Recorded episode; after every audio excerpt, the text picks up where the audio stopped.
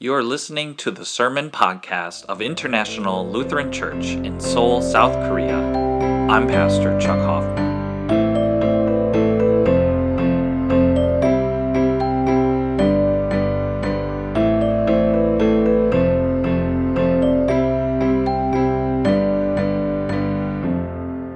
Christ is risen.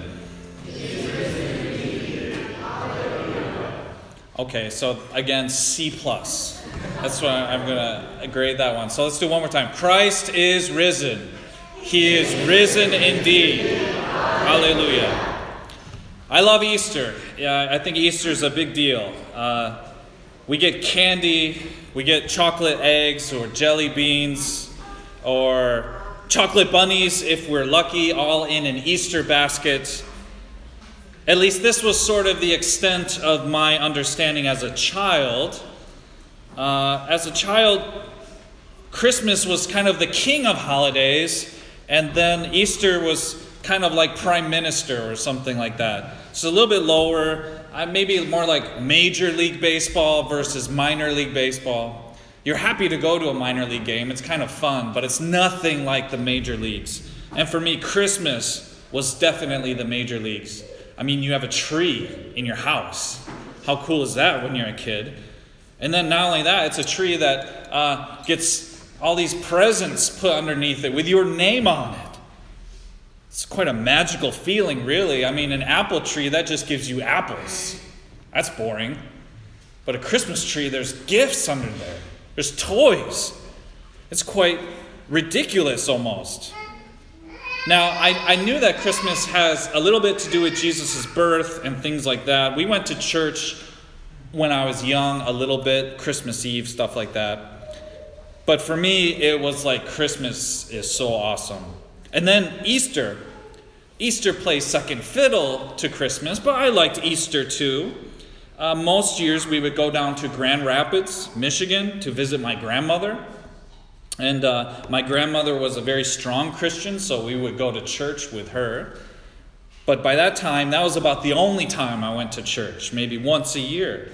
And uh, I was happy to do it though, because my grandmother loved to spoil us children.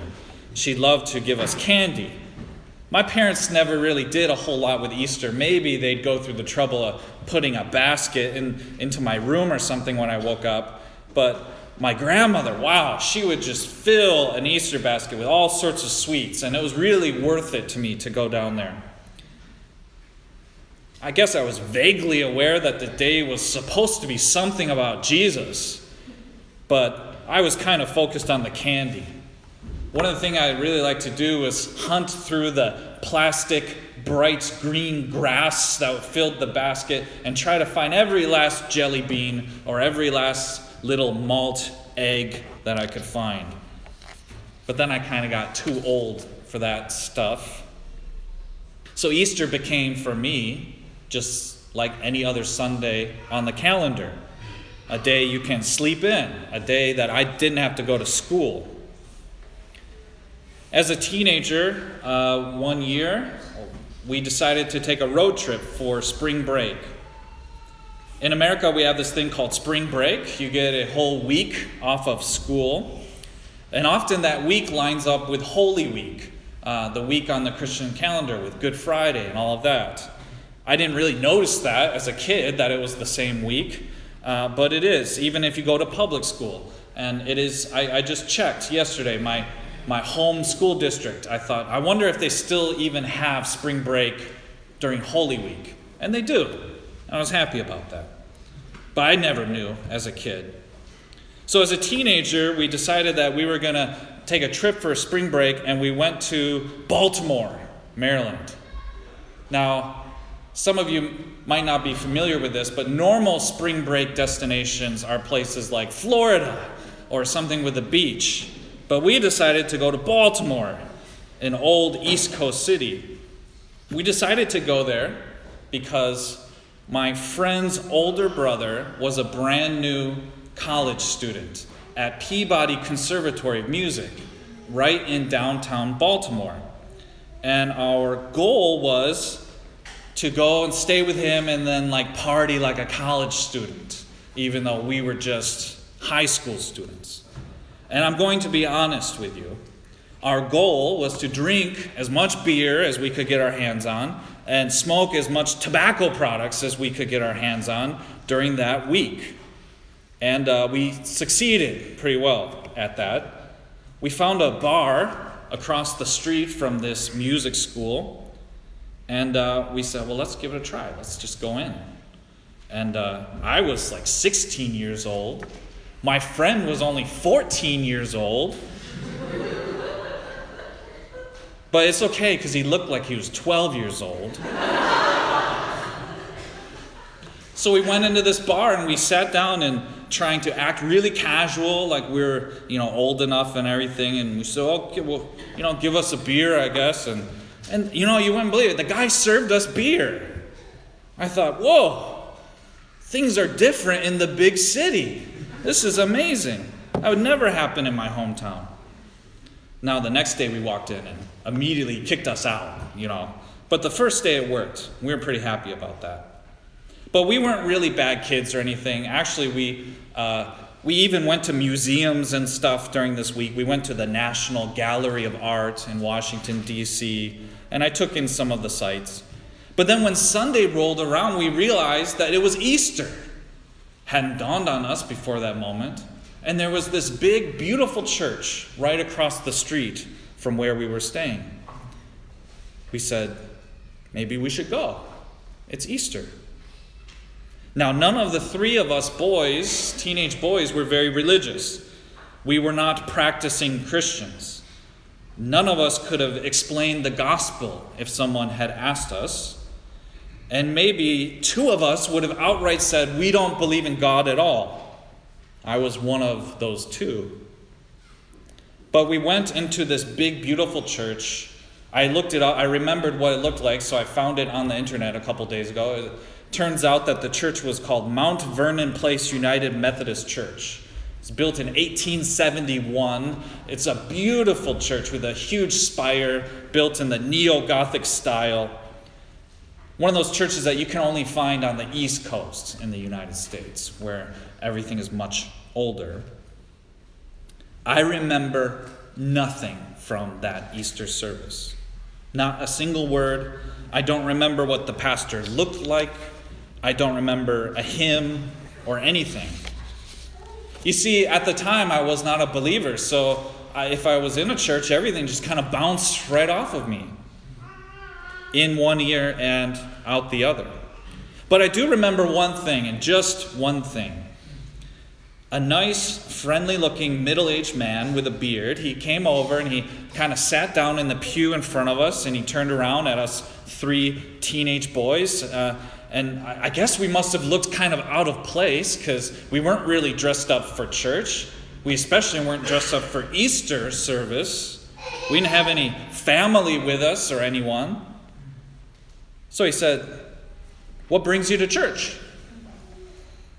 And we just said, I don't know, sir. Well, it's, it's Easter, so we thought we should go to church. And he just smiled and he said he was glad that we were there. And that's it. I cannot remember a single other thing that happened on that day.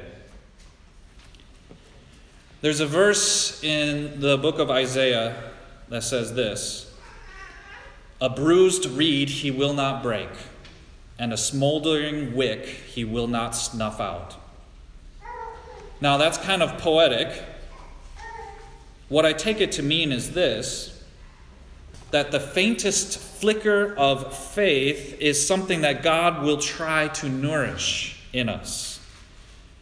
That God will not snuff out weak faith but instead, he would like to slowly and steadily nourish that, encourage it in us, so that one day our faith might glow bright.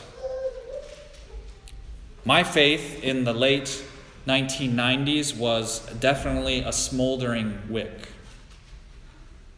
I was an okay kid. I did good at school. I got good grades. But I didn't think about God hardly at all. I watched TV probably five or six hours a day. Then, when I was around 16 or 17, my older brothers had moved out, gone off to college, gone off to live their life.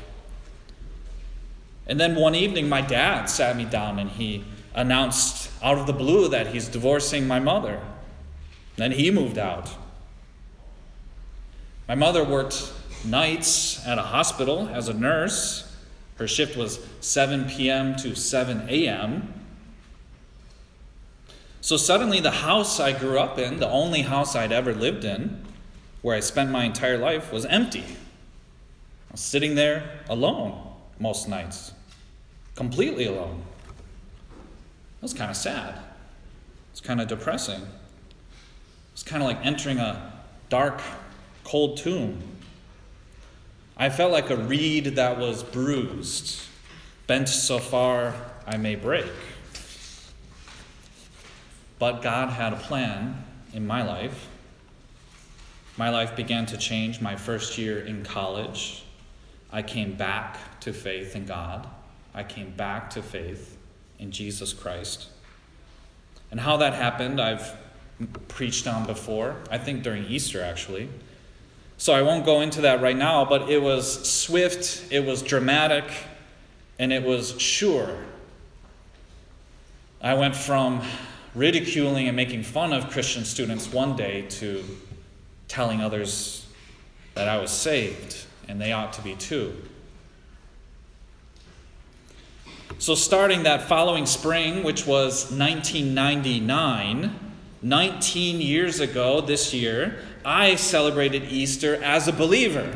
I went to church knowing and rejoicing that Christ is risen. These, um, these three women in our scripture reading, they were not quite sure that morning. They were full of doubt. They were full of worry, full of pain. Mary Magdalene, especially. Mark, our gospel author, he's very careful to point out that Mary Magdalene was there at the cross when Jesus died. And he's very careful to point out that Mary was there when Jesus' corpse was put into the tomb. And then finally, now on Sunday morning, Mary Magdalene was there leading the way to come and anoint Jesus' body. They had a very practical worry, actually. They weren't worried about whether or not they would find him there. Of course, he would be there, he was dead. But they were worried about who was going to roll away the stone because it was heavy. They thought, my goodness, how are we going to do that? And as they were discussing this and thinking about it, they approached the tomb and they found that the stone was already rolled away, the tomb was empty. And this young man speaks to them, an angel. Says, The man you seek is not here, Jesus of Nazareth. He is risen. This one thing, this one fact, is the central fact of the Christian faith. Our faith, our eternal life, lives or dies with this fact being true or false. I believe the testimony of those three women. I believe the testimony of John and Peter, who later ran to the tomb and saw the risen Lord. I believe the testimony of that man that I'll never meet again who sat next to us in a church in Baltimore and said, Hi, how are you doing? I believe. I didn't believe on that day, but I believe now. To the one who does not yet believe, and you maybe happen to be here this morning, I pray that one day God would open your heart as well that He would continue to place people in your path. To those who already believe, please take a lesson from the 16 year old version of myself, of Chuck. The fact that I can't remember the pastor, I don't remember if it was a man or a woman, I don't remember what they looked like. But I remember the one person who came up and sat down and looked me in the eye and talked to me. People come to Christ when someone makes a personal connection with them. We all come to know God through the connection with God that someone in our life already has either our parents, a friend, or even a stranger. So let's not give up on anyone. Three teenage boys not dressed for church. They don't look like believers. Maybe they've come to disrupt or make fun of us. Or maybe, just maybe, a bruised reed he will not break, and a smoldering wick he will not snuff out. So, this can be our reminder this Easter to not be quiet, to share that hope that we have, even with those who may seem very far outside the fold, because we do believe that eternity depends on this fact and what it means to us. So we end now with those words again Christ is risen. He is risen indeed. Alleluia.